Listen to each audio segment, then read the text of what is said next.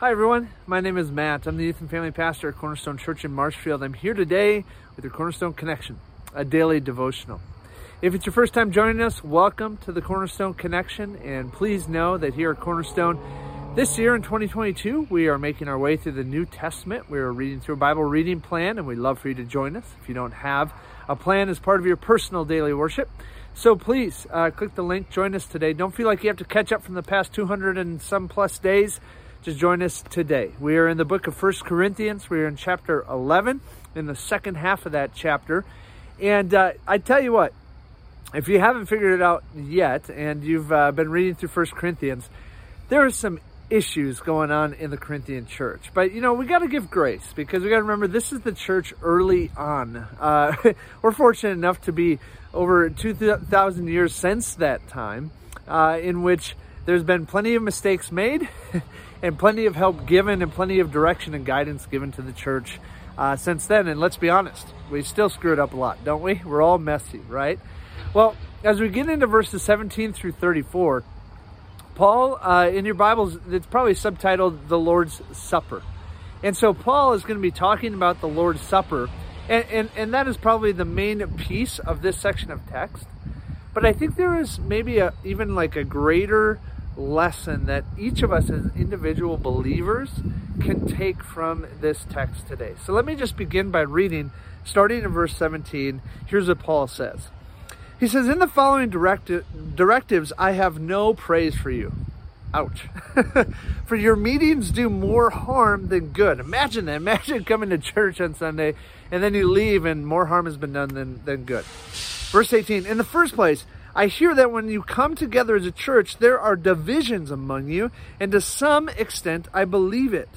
No doubt there have to be differences among you to show which of you have God's approval. When you come together, it is not the Lord's Supper you eat. For as you eat, each of you goes ahead without waiting for anybody else. Ugh. One remains hungry, another gets drunk. Imagine that at communion this next upcoming Sunday. Don't you have homes to eat and drink in, or do you despise the church of God and humiliate those who have nothing? What shall I say to you? Shall I praise you for this? Certainly not, Paul says. Verse 25 For I received from the Lord what I also passed on to you. He's reinstituting the Lord's Supper and its purpose here, okay, and how it was conceived. The Lord Jesus, on the night he was betrayed, took bread, and when he had given thanks, he broke it and said, This is my body, which is for you. Do this in remembrance of me. In the same way, after supper, he took the cup, saying, This cup is the new covenant in my blood. Do this whenever you drink it in remembrance of me.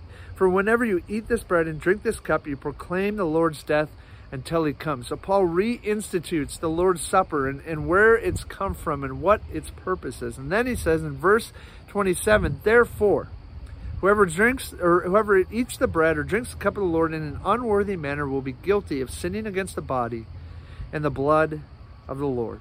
A man ought to examine himself before he eats of the bread and drinks of the cup, for anyone who eats and drinks without recognizing the body of the Lord eats and drinks judgment on himself. That is why many among you are weak and sick. A number of you have fallen asleep. But if we judge ourselves, we would not come under judgment.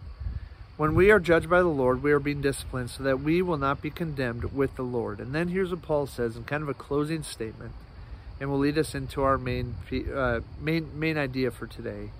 Verse 30, 33. So then, my brothers, when you come together to eat, wait for each other. If anyone is hungry, he should eat at home, so that when you meet together, it may not result in judgment. And when I come, I will give further directions.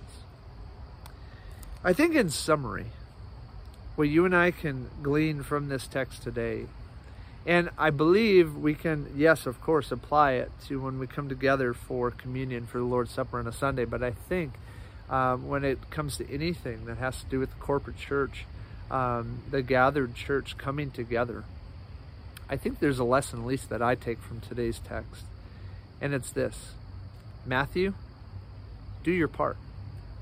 Jim, do your part. Jane, do your part. Whoever you are, do your part.